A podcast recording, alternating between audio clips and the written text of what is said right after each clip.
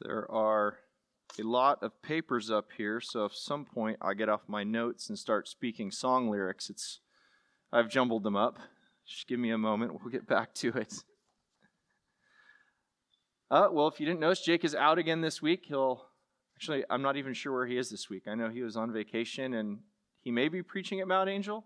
I he may not, but um, we trust wherever he is. Hopefully, it's been a good week of uh, rest for him and time with his family. He's had many things he's wanted to put his mind to in terms of our ministry here. So, whenever he's on vacation, he usually comes back with a list of things that we then need to focus on as a church body and move on. So, it doesn't seem like a vacation, um, but that's what he calls it. So, so we'll go with that. This morning, uh, the pleasure of bringing God's word to you, and I want to start by way of an example for us. I want you to think about just a classic car that you would find compelling to you. Surely there's some classic car that maybe comes to your mind, whether it be maybe some of the Mustangs from the 60s or the, the Dodges from the early 70s, maybe the Studebakers, the 50s. But if you think of these vehicles, you can remember them and see them and picture in your mind when they were new and they were driving down the road where they were meant to be on some fresh asphalt. The paint is perfect, the bodywork is perfect, they're running perfectly, they start when they're supposed to. They glide down the highway and they were just a really pleasant sight to see. Don't you think that after an amount of time, several years have gone by, where several generations later, decades later, and oftentimes these vehicles are found somewhere else. They can refer to them as barn finds or field finds, but sometimes you'll come across one and you'll see it out in a field where you know it's not supposed to be. They're not farm vehicles, they're not tractors, but you see it out there and you see that the elements have just really taken their toll. Tires are flat, the paint is now chipped and peeling, if it's even there. The vehicle's rusty. Surely it doesn't run. The, the chrome is pitted. We know that's not supposed to happen, but it does over time. The interior's been taken over by varmints and other things that have chewed it up and made nests all over it. It's now just kind of a sad sight to see. In fact, Ian, uh, a while back, sent me a picture uh, on Facebook of a vehicle for restoration, and it really just showed two axles and then like piles of rust around the axles, and that was all that was left.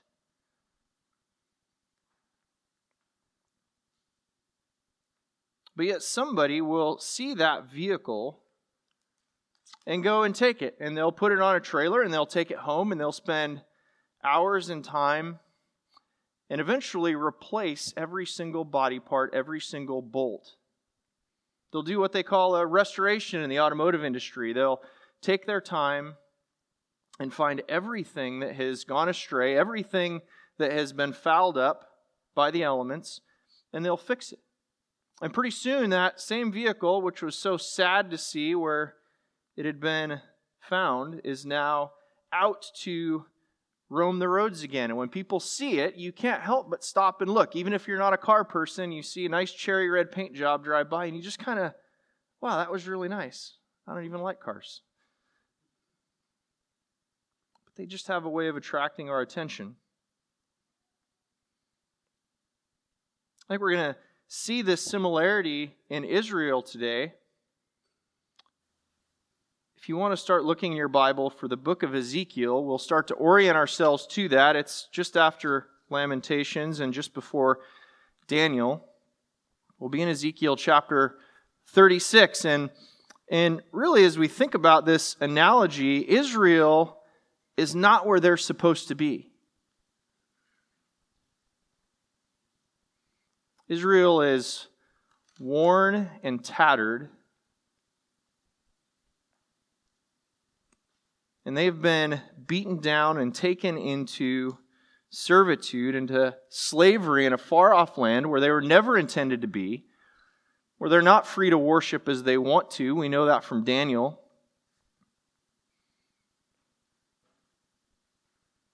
And yet, what we'll see today is that God is good and faithful to restore both the promised land that they've been taken out of and Israel itself.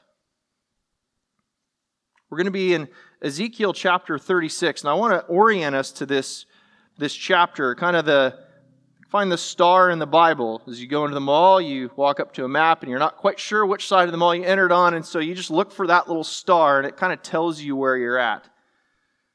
That's what I want to find for us this morning. Ezekiel lived during the Babylonian captivity. During the 70 year captivity, he's a contemporary of both Daniel and Jeremiah, which is why his book is sandwiched there among them. Nebuchadnezzar's in power at the time, and Israel has been taken into captivity. All of Israel is now in Babylon, and he was likely the, uh, one of the original 10,000 that was taken away with Daniel. Now, it's believed from the historical record that Ezekiel's likely writing from about the time 593 to 570. And if you, if you know your Old Testament timelines, we, we stop hearing Revelation around 400 BC so this is a little over 100 years before God is going to go silent until the Messiah comes. Malachi receives the last revelation, but Ezekiel is in this spot towards kind of the end of Old Testament revelation. And from this vantage point, I want us to see where, where we're at. Israel's been exiled into the Babylonian captivity. They've been removed from the, the promised land, and it's the Edomites who've now inhabited the promised land. If you remember, that's the bitter enemy of Israel. Of all the people that Israel would want to come take over the promised land after they're exiled, Edom was the last nation on earth that they would want to come and take over the promised land. So the land is utterly defiled. Egypt's been, or excuse me, Israel has been taken into servitude, and everybody is gone. Every city is desolate. Everything has been abandoned. Just trying to think for an example for us. I think it would be suddenly the United States being taken into servitude into China and Russia coming in and inhabiting our land and then watching this unfold from overseas.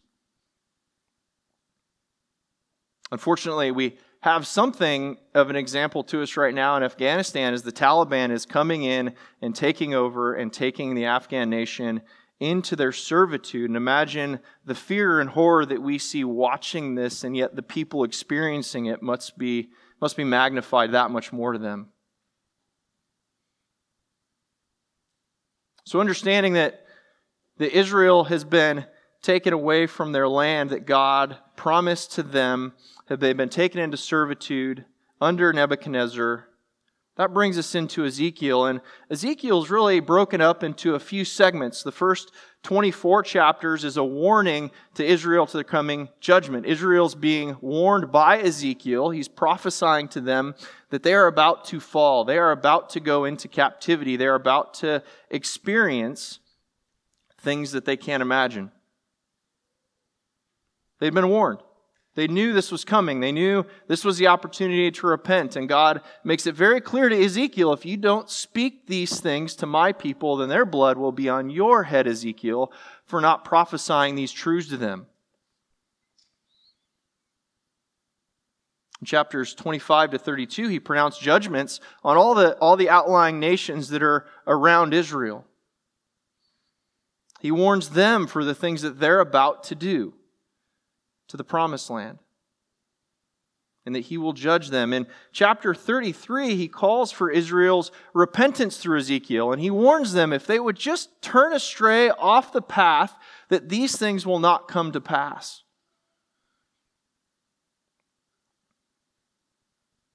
In the last portion of the book, in chapters 34 to 48, he's going to prophesy about Israel's redemptive future his plans for them in the future that right now, surely Israel's having a hard time seeing. In chapter 36, Babylon is his, uh, or excuse me, Jerusalem has fallen. The temple has been destroyed. Everything that they had worked to build in the promised land and the Lord has promised them has been taken away. And so, what we're going to see in chapter 36, and there's three points here that we can focus on today. In verses 1 through 15, we're going to see that God's ability to redeem the promised land. Now, as we think about these, I want us to parallel in your own mind at the same time as we would talk about what God is doing here in the Old Testament and what He is He's teaching Israel through this text, or teaching us about Israel through this text. I want us to understand how we can view this in a New Testament, New Covenant context, which I think would be this. If God is able to redeem the promised land from the reproach it was in in Ezekiel chapter 36, God is able to create a new heaven and a new earth for us. So, point number one would be God's able to redeem the promised land. Point two would be that Israel and man defiles himself. Israel is utterly sinful and undeserving of God's compassion and grace. And we ourselves, as Tom had mentioned, fall into the same category. Point three would be simply this that Israel's redemption is God's vindication. And it's the same for us. God keeps his covenant for the purpose of vindicating and glorifying his holy name. If you've already found your way to chapter 36, let's read through this passage quickly together. Starting in verse 1, he says, And you, son of man, prophesy to the mountains of Israel and say, O mountains of Israel, hear the word of the Lord. Thus says the Lord God, because the enemy said of you, Aha, and the ancient heights have become our possession. Therefore prophesy and say, Thus says the Lord God, precisely because they made you desolate and crushed you from all sides, so that you became the possession of the rest of the nations, and you became the talk of evil gossip of the people. Therefore, O mountains of Israel, hear the word of the Lord God. Thus says the Lord God to the mountains and the hills and the ravines and the valleys, the desolate wastes and the deserted cities, which have become a prey and derision to the rest of the nations all around. Therefore, thus says the Lord God Surely I have spoken in my hot jealousy against the rest of the nations and against all Edom, who gave my land to themselves as a possession with wholehearted joy and utter contempt, that they might make its pasture lands a prey. Therefore, prophecy concerning the land of Israel, and say to the mountains and the hills, to the ravines and the valleys, Thus says the Lord God Behold, I have spoken in my jealous wrath, because you have suffered the reproach of the nations. Therefore, thus says the Lord God, I swear that the nations that are all around you shall themselves suffer reproach.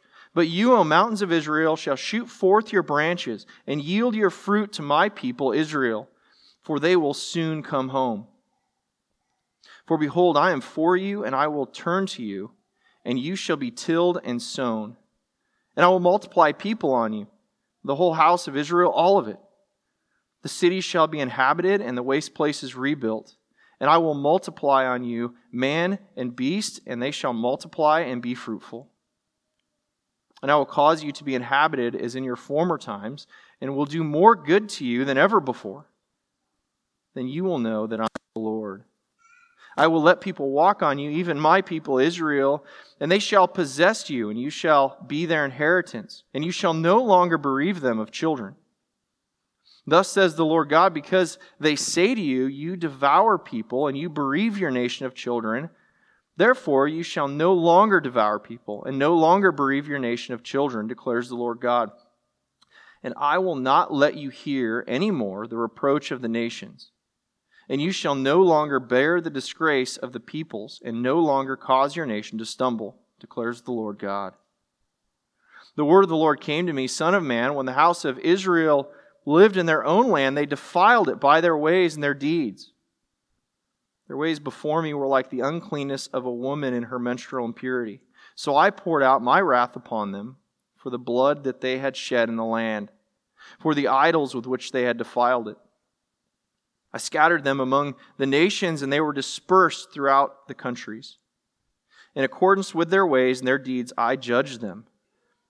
But when they came to the nations, wherever they came, they profaned my holy name, in that the people said of them, These are the people of the Lord, and yet They had to go out of his land. But I had concern for my holy name, which the house of Israel had profaned among the nations to which they came. Therefore, say to the house of Israel, Thus says the Lord God It is not for your sake, O house of Israel, that I am about to act, but for the sake of my holy name, which you have profaned among the nations to which you came. And I will vindicate the holiness of my great name, which has been profaned among the nations, and which you have profaned among them. And the nations will know that I am the Lord, declares the Lord God, when through you I vindicate my holiness before their eyes. I will take you from the nations and gather you from all countries and bring you into your own land. I will sprinkle water on you, and you shall be clean from all your uncleanness, and from all your idols I will cleanse you. And I will give you a new heart, and a new spirit I will put within you. And I will remove the heart of stone from your flesh, and give you a heart of flesh. And I will put my spirit within you, and cause you to walk in my statutes, and be careful to obey my rules. You shall dwell in the land that I gave to your fathers, and you shall be my people, and I will be your God. And I will deliver you from all your uncleanness. And I will summon the grain and make it abundant, and lay no famine on you. I will make the fruit of the tree and the increase of the field abundant, that you may never again suffer the disgrace of famine among the nations. Then you will remember your evil ways your deeds that were not good, and you will loathe yourselves and all your iniquities and your abominations. It is not for your sake that I will act, declares the Lord God. Be known to you. Be ashamed and confounded for your ways, O house of Israel. Let's pray. God, we thank you for this passage. We thank you for your goodness to us, that you give us many lessons in the Old Testament, that we can observe Israel we can see how faithless man can be even in the midst of your miracles and your provision, even when you would speak to them personally and lead them personally, they would still fall astray. Our hearts are prone to the same thing, Lord. We are prone to wander, and we know this. God, we know that you are faithful and good to keep your promises to us, to keep your covenants, to fulfill every prophecy of Scripture that you have declared. Let us today see your prophecies and your goodness, knowing that because of your holy name, you will never turn astray for them, you'll never forsake them. Lord, your holiness demands that you are faithful to your own words. In Jesus' name we pray. Amen. So, verses 1 through 15, we're going to summarize this quickly because there's a lot of verses here. But what I want us to see as we read through that is it's clearly God that is speaking. Thus says the Lord. Thus, God's God has said. God calls the land here to attention, much like a military leader calling a platoon to attention or driving a platoon as they would give commands, in the same way that the angelic host would jump and respond to every one of God's commands, so does every molecule and hill and valley and piece of God's creation that He's designed. We see this over and over again. We saw that at the Red Sea, that the water would part and do something that's unnatural because God had commanded it. We see and we heard in, in Psalm 106 that God had opened the earth, created a, a crevice for people to fall into for a sign of judgment, and then to close back up. In the New Testament, we see Christ commanding the waters in the boat. We see that the fig tree, when it doesn't yield its fruit, is then condemned and shrivels up and dies at that very moment at the words of Christ. God's creation responds to him in all ways, and so as he comes into verses 1 to 15 and calls creation to come listen to him, it would be the same as if he's talking to everybody else. Although we see creation and sometimes yell at creation or get upset at creation, it doesn't respond or listen to us. So this can be unnatural for us. But our understanding and relationship with nature and all things created by God are not the same as His. And we need to understand that as He begins to talk to the land of Israel, all of the promised land that He had created. In Job chapter 38, we see when God finally answers Job's question God actually responds with a series of questions. And if you remember that encounter, he asked Job where the storehouses for hail are, are kept. Where do the winds come from? When is the, the sun set to rise and fall? When does the moon take its orbit? When did all these things come into being? The waters, the rains, and Job has no answer because in that moment, Job realizes that it is only God who has this power over his creation and all things. He's sovereign. We see this in verses 1 through 15, where repeatedly he's calling his creation in the promised land to listen. And he's going to prepare the land because while now it is desolate and barren and unproductive, well, he's going to bring his people back. And in doing that, in his goodness, he is going to prepare the land before they return. Why was the land desolate? Well, quite simply, God had caused it to become desolate. We'll get to that reason here in a few minutes, but God had made the decision to move the people out of his land and to allow it to be consumed by an alien nation. We see that in verses 2 and 3. And so Edom had come in and they had taken the land as spoil for themselves. They were an intruder, a harlot in the land. They were never meant to be yoked together. The promised land was a promise to Israel. It was meant for Israel. It was prepared for Israel, yet now they're gone, and Edom is in the land. And yet, Edom's response is that we have overtaken the Most High. Edom had assumed not that they'd beat Israel, but that they had actually defeated God. If you remember when Israel came into the land, they came in out of Egypt, as Jake had talked about a few weeks ago. They, they weren't really warriors, they weren't really ready to go, you know, move through the promised land and get rid of everybody. In fact, they were afraid because there were big people in the land. And yet, they had swept through the promised land. They had taken it over. It had become theirs. They had removed some of the people that they were supposed to remove.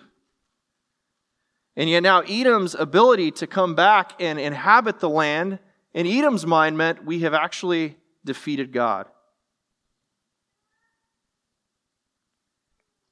This invokes God's jealousy as they would speak this way about him. I, I envision this being the opposite of Elijah and the prophets of Baal, remember when Elijah is saying, Where is your God? Is he sleeping? Maybe he's on vacation. Maybe he's using the bathroom. He has all these kind of sarcastic jokes for them about where their God might be. And I, I envision this being the opposite of that. Now, Edom is saying, Israel, where is your God? He's no longer here. He's deserted you, he's deserted this land, and we have taken this for ourselves.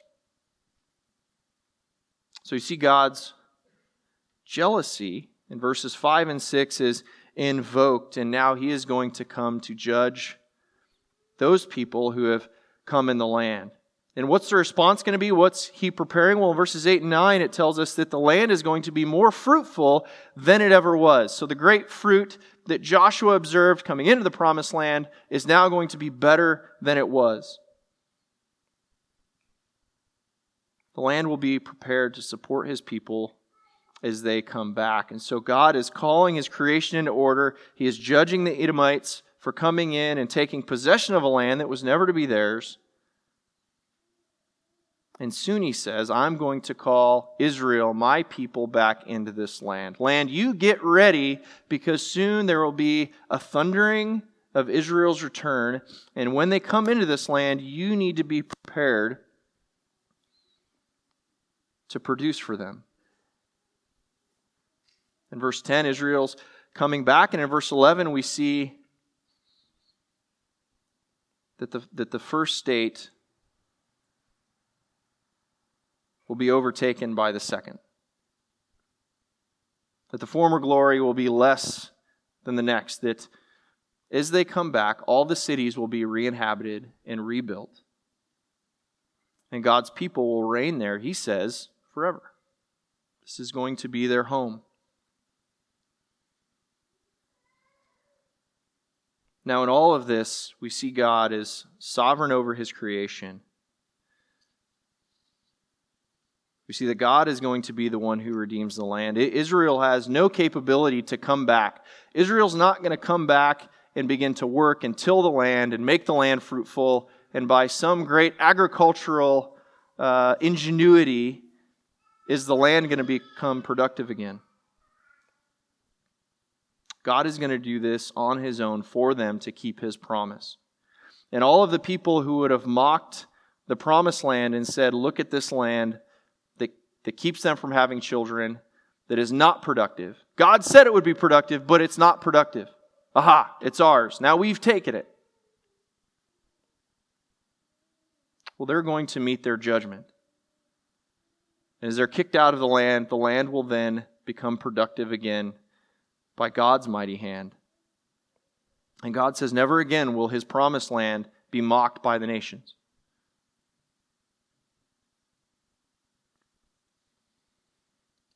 As we move on, we see that Israel had been kicked out of the land. And I said we come back to why. We see this in verse 16. Israel and man had defiled themselves. Verse 16 it says, Then the word of the Lord came to me, saying, Son of man, when the house of Israel was living on their own land, they defiled it by their ways and their deeds. Their way before me was like the uncleanness of a woman in her impurity. Therefore, I poured out my wrath on them for the blood with which they had shed, because they had defiled it with their idols. Well, what were those sins? Well, we read about some of those in Psalm 106. Psalm 106 and verse 7, we had the rebellion at the Red Sea. In verse 14, the sin in the wilderness when they complained about the food and the water. Remember, they desired to go back to Egypt. We would have been better off in Egypt, God, but yet here we are in the wilderness for us to die. In verse 16, we had the envy of God's anointed, Aaron and Moses. Remember when they complained about why are they so special? Verse 19, the golden calf at, at Mount Horeb. Verse 24, they complained about the promised land. If you remember when they got there, they complained about the people that inhabited the land. They didn't want to go into the land. And we learned in the end of of Hebrews chapter 3 that that was why so many of them actually just died in the wilderness. God wasn't going to allow them to enter the very land that they were complaining about because they had forgotten so quickly the miraculous deeds of God. In verse 25, Psalm 106 records just general disobedience to the commands of the Lord. In verse 28, they're worshiping, they're worshiping Baal. In verse 32, we cover the sins at the water of Meribah when Moses disobeyed the Lord. Verse 34 Israel enters the promised land. They don't destroy the people that they're commanded to destroy, which leads us to verse 36, where we have idol worship. Verse 37, child sacrifice. And verse 43 just says this there were many deliveries and many rebellions by Israel. When we think about Israel, there wasn't just a couple simple sins that led to Israel's uh, ejection out of the promised land, Israel had a long list of idolatry. They were prone to wander so quickly from the commandment of the Lord, and God's justice demanded that He would then punish them for their iniquity. So in verse 19, we see it says, quite simply, So I scattered them among the nations. They were dispersed throughout the lands according to their ways and their deeds. I judged them. This isn't a random test. This wasn't poor luck. It wasn't poor military planning that they were taken over and taken into slavery. It was simply that the Lord had determined that this would be their punishment.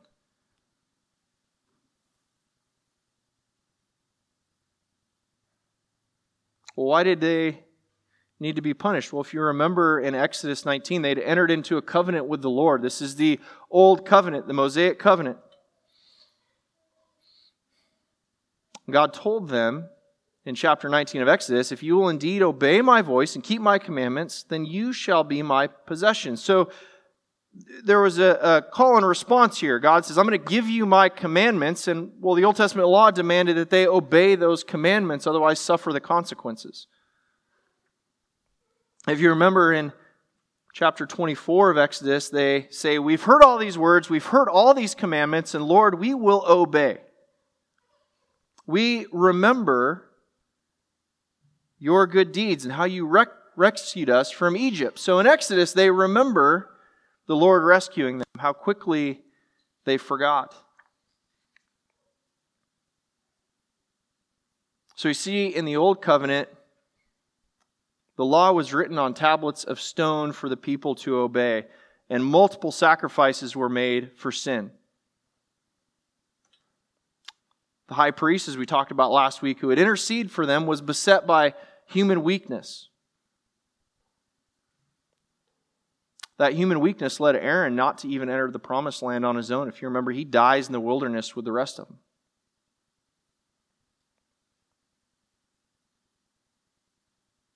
So, man, is Israel is beset by this sin who's constantly causing them to stumble and fall, it's their identity, it's who they are, and it's not going to change. And that's not even the end of it. When they came to the nations where God had sent them, they profaned the holy name of the Lord because it was said of them, These are the people of the Lord, yet they have left his land.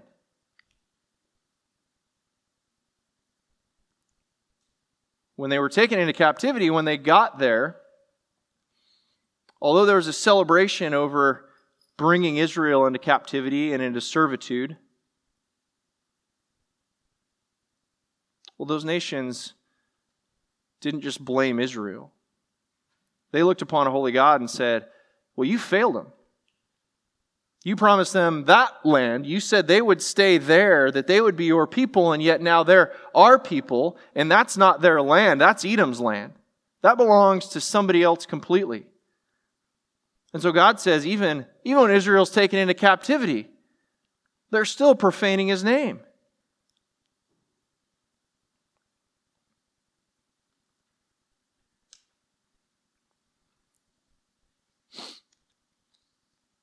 But he says this in verse 21. This is the same concern he had in the first 15 verses of the chapter. He says this, But I had concern for my holy name, which the house of Israel had profaned among the nations where they went. Even though Israel is lost and confused and taken into captivity, God is watching this scene and he's rightly discerning. Well, if he doesn't keep his covenant with his people, it's his holy name that will be second guessed. We see Moses made the plea, remember in Ezekiel chapter 32, with the same light of thought Lord God, why does your anger burn against your people? You've brought them out of Egypt into this land just to kill them, and then the people will say that you brought them out with evil motives. Let your wrath be turned aside from them for your holy name, for your promise to them that you would rescue them. If you bring them out here and kill them, there's going to be confusion about your goodness and about who you are.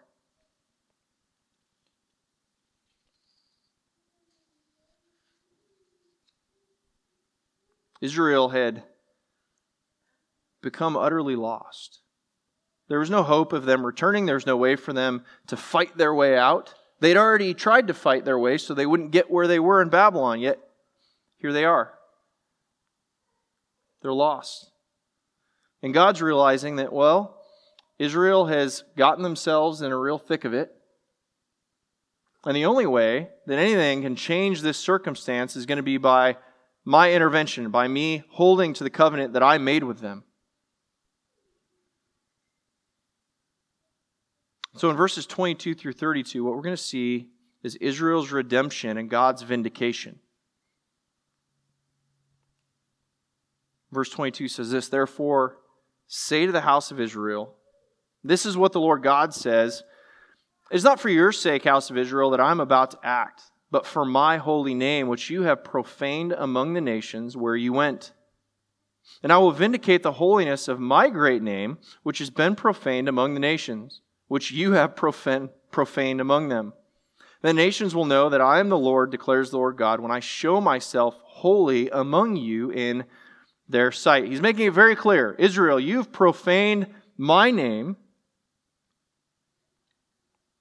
And so, what I'm about to do is not to rescue you because you are so worthy, because you've been so faithful, because you've shown me a glimpse of righteousness in your lives, and I just think you can turn it around if I give you one more chance. No. God makes this utterly clear to us multiple times. He is going to rescue Israel. He's going to intervene on their behalf, not because of them, but because of His great name, because of His holy name. And He's going to show Himself holy among them in the sight of everybody. How, how are people going to see God's holiness? Well, it's going to be through his action and through Israel's return to the promised land, but it's also going to be because the people are finally going to become holy. And the nations are going to observe their holiness. And like they observed their servitude and looked to God as the one who allowed them to be taken that way, well, they're going to look to God in response to Israel's holiness. So what's what's the plan? Well, in verse 24 he says, "Well, I'm going to take you from the nations and gather you from all the lands. I'm going to bring you into your own land. We're going to have a miraculous returning. They're going to come out of captivity. They're going to come back to the land at some point. That's the promise.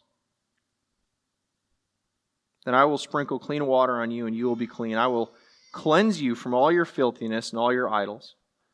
Moreover, I will give you a new heart and put a new spirit within you, and I will remove the heart of stone from your flesh and give you a heart of flesh. And I will put my spirit within you and bring it about that you will walk in my statutes, statutes and are careful to follow my ordinances. What's God going to do? Well, when he brings them back, he's going to cleanse them. He's going to remove all their sins and iniquity from them, something that they couldn't do on their own. the cleansing is going to result in a new heart and a new spirit. They're going to be regenerated completely. They're going to have a full restoration. No longer will their heart be a heart of stone, but a heart of flesh, one that the law will be written on because God will put his spirit within each one of them so that they can understand his words and his ordinances. If you remember, the psalmist had prayed multiple times in the Psalms that God's word would be written on the tablet of their heart. Why? So that it is inside of them, not outside of them.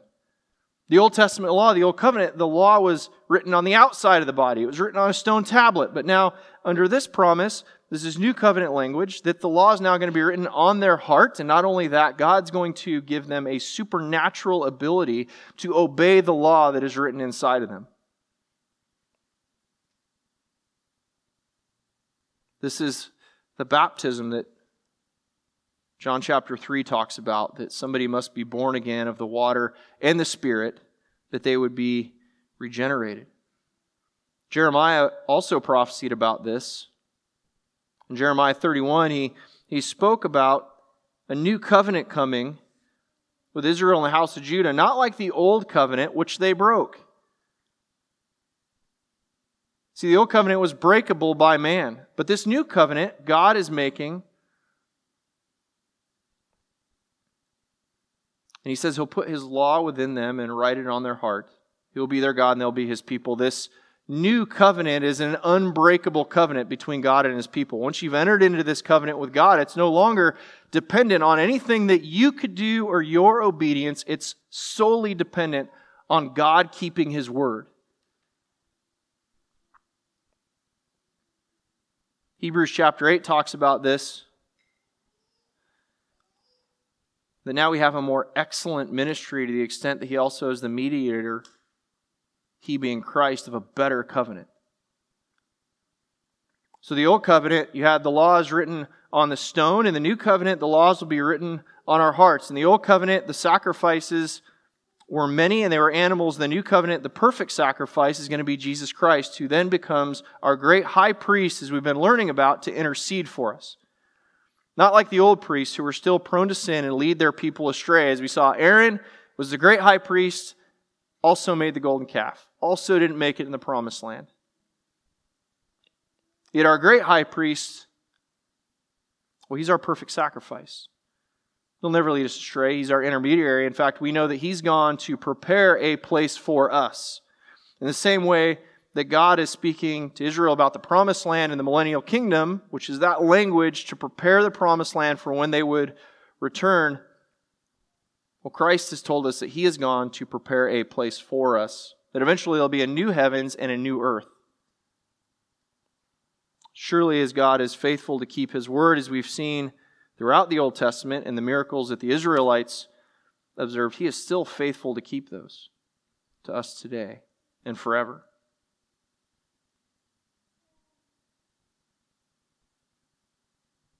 God says, then after all this, well, what's Israel's response? Well, finally, Israel will be obedient to his commandments. After God does all this work, and it's the same in the Old Testament as the New Testament, if you're striving to obey the laws and commandments of the Lord on your own, well, you'll never be successful. In fact, you'll end up in the same bondage that Israel does. And you'll be in the same dire need of rescuing that Israel does. What does God have to do? Well, God has to remove the heart of stone, install a heart of flesh, give you his spirit, write his commandments on your heart so that maybe then you'll now get it and see clearly with pure eyes to understand his word and his truth. While the result of both is the same, really, under the old covenant, we, we see Israel's multiple failures. Under this new covenant that Ezekiel's talking about, there'll be no more failure. Once redeemed, you'll always be redeemed.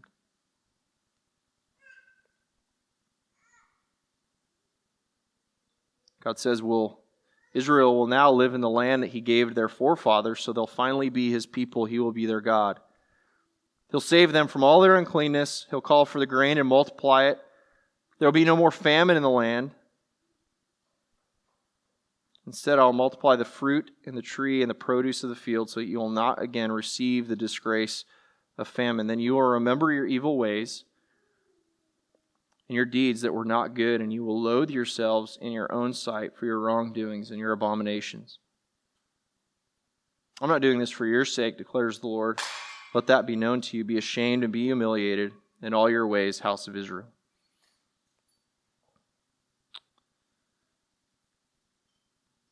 Understand the last two verses is simply saying that when you understand the righteousness that's gone before you of a holy God, you understand your sin before Him, well, you can't help but remember your iniquity that He would save you from. And He's reminding them He's not just saving them for the sake of saving them. He's not doing it because of anything that they've done. Quite simply, saving them for his own name's sake, that he would receive the glory and the honor.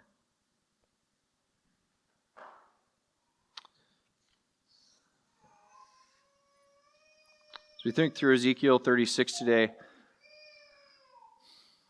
really the point of this passage for us, quite simply to see, is that man's tendency is to go astray, both in the Old Testament and the New Testament. It applies to us the same as it does Israel.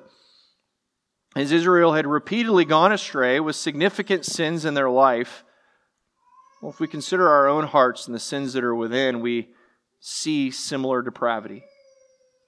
We see the same lostness, and we see God's same sovereignty, that he can call into repentance the heart of Israel that, well, he does to New Testament believers as well.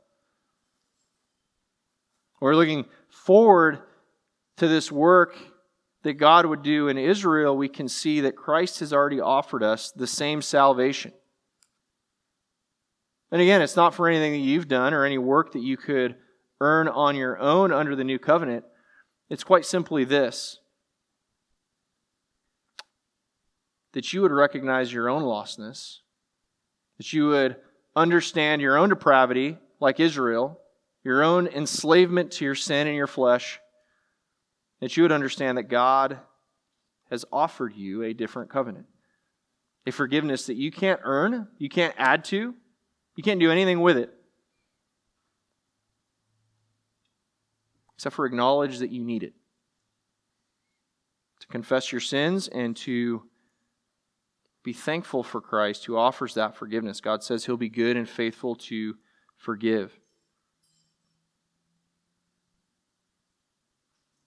Now, while this hasn't fully happened for Israel yet, we know that because the promised land is not producing the fruit promised in these verses or in Revelation. And we also know that as believers, we haven't experienced the full promise that God offers in our glorification. But in both, we can align His truth to our lives and we can understand His faithfulness to His word. That what God has said, God will surely do because He's holy for him not to follow through with anything here would mean he's not holy, he's not just, he's not trustworthy. And we know that's not our God. We know from Scripture, we know from the acts that we've seen and the prophecies that have been fulfilled that God is good and faithful.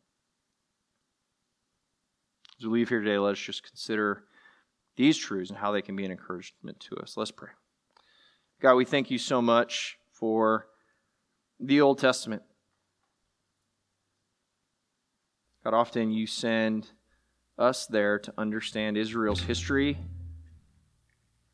and really why man is so prone to fail when it comes to upholding your righteousness standard, serving and worshiping you.